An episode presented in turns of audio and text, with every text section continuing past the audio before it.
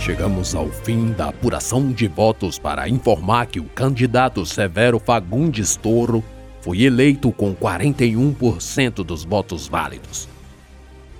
O segundo turno da eleição contou com o candidato da esquerda, Roulos, que substituiu o ex-presidente Sula, morto pelo próprio assessor, enquanto acompanhava a contagem de votos do primeiro turno com a família. Ao anúncio do resultado de hoje, seguiu-se manifestações violentas de grupos da esquerda em várias capitais, a maioria de jovens estudantes que protestavam contra o que se chamou de terceiro golpe. Os manifestantes usaram armas brancas, bombas de fabricação caseira e, no confronto com a força da polícia militar, 20 morreram e mais de uma centena ficou ferida. Entre os mortos, a jovem Maria da Anunciação, nome acolhido pela influência de 21 anos, que arrebatou milhões de seguidores nas redes sociais. Carolina, que fez voto de pobreza, pregava a união das crenças com base no amor de Cristo, na solidariedade e apoiava o candidato da esquerda. Manifestantes afirmaram que a reação violenta só começou quando a polícia abriu fogo e, no tumulto, Maria foi atingida. Agora, direto de Curitiba, onde o candidato Toro está com sua família. Eu fui eleito para cumprir meu programa de campanha. Temos uma mancha no tecido social, que é a nódoa da corrupção. Para tirá-la é preciso um alvejante, que infelizmente pode enfraquecer esse pano já gasto. Mas fui eleito para isso seis anos depois. Eu não assisto mais televisão. Quando digo televisão, refiro-me a qualquer coisa relacionada a conteúdo jornalístico. Novelas, cinema, enfim, quaisquer coisas dessas aí. Mesmo assim, é impossível não ficar sabendo de certos fatos, como a grande comoção para a não aprovação do parlamentarismo brasileiro. É só do que se fala. Dizem que é a quarta fase do golpe, ou o quarto golpe. Odeio política. Saí para comprar frutas e na porta do supermercado quase esbarrei num mendigo. Uma esmolinha, pelo amor de Deus. Eu não tenho dinheiro, só uso cartão. Falei e tentei contornar o homem que exalava um cheiro forte. Uma lata de leite, pelo amor de Deus. Meus filhos estão com fome. Era um jovem negro e maltrapilho. De modo que provavelmente falasse a verdade sobre ter filhos. Vou ver o que eu faço. Respondi para me desvencilhar logo. Pelos corredores do supermercado, vi a lata. Nem vi o preço. Minha esposa reclamava porque eu comprava sem observar o preço. Ela dizia que poderíamos fazer a economia de 5 a 10%, escolhendo os produtos certos. Ela morreu. Covid. Não me casei novamente. Esse lugar está ficando insuportável.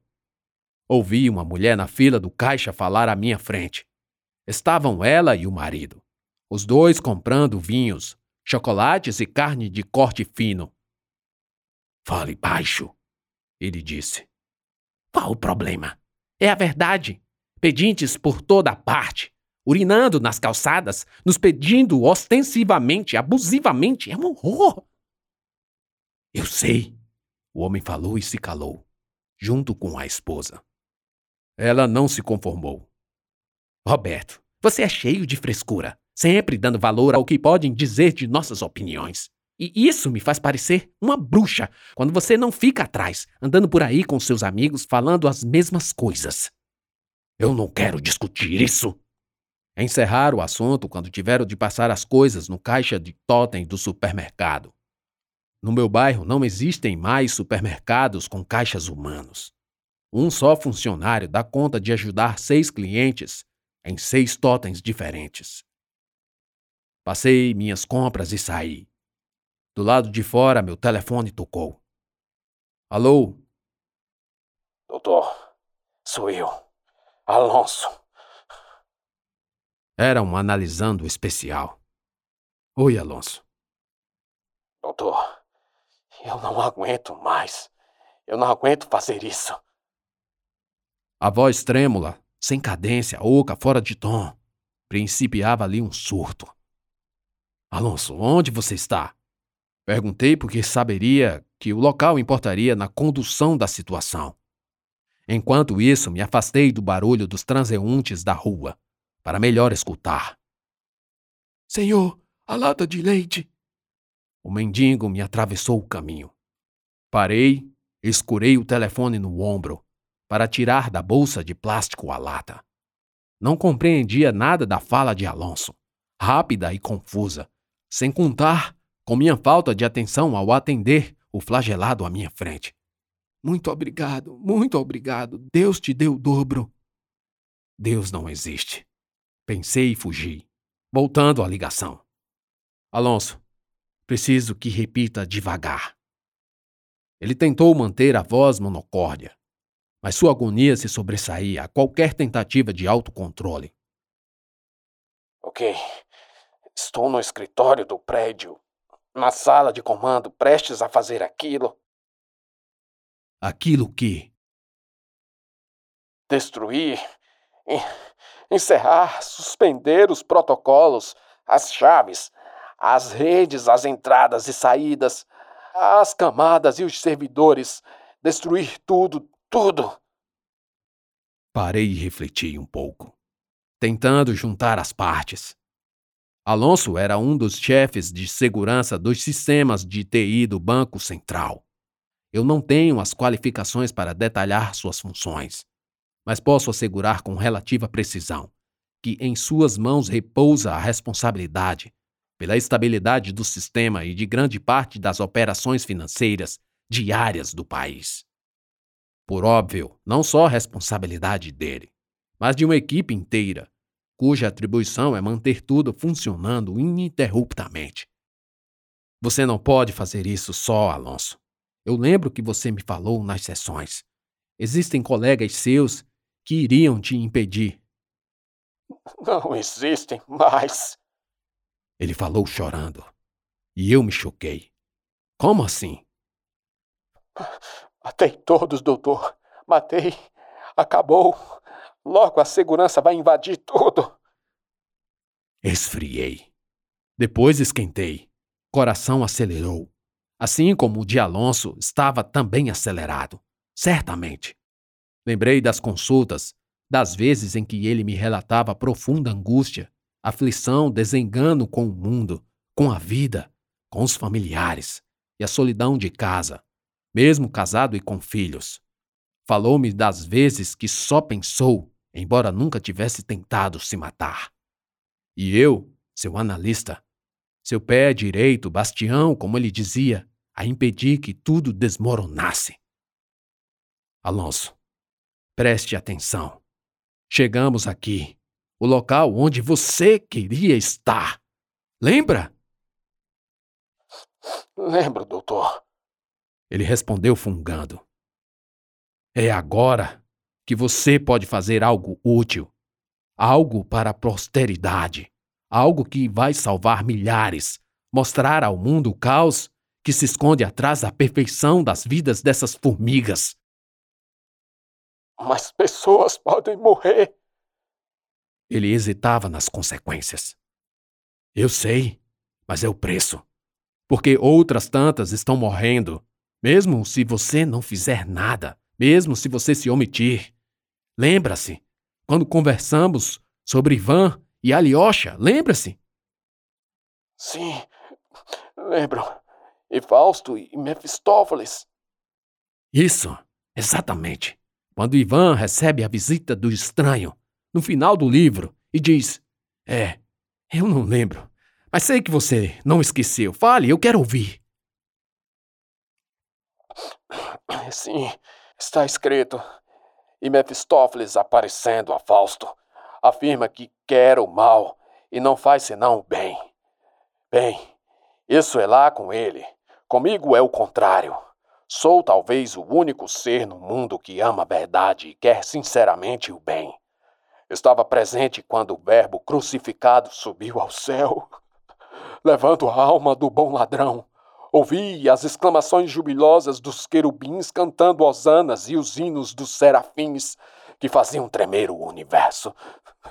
Bem, pois bem, juro, pelo que há de mais sagrado, quis juntar-me aos coros e gritar também hosanas. Somos esse inimigo, eu e você. Somos um do outro. Esse demônio que quer redenção e só pode encontrá-la através de ações que salvam muitos, embora belisquem poucos. Somos os salvadores que nunca serão reconhecidos. Disse. Somos. Ele perguntou. Sim, somos.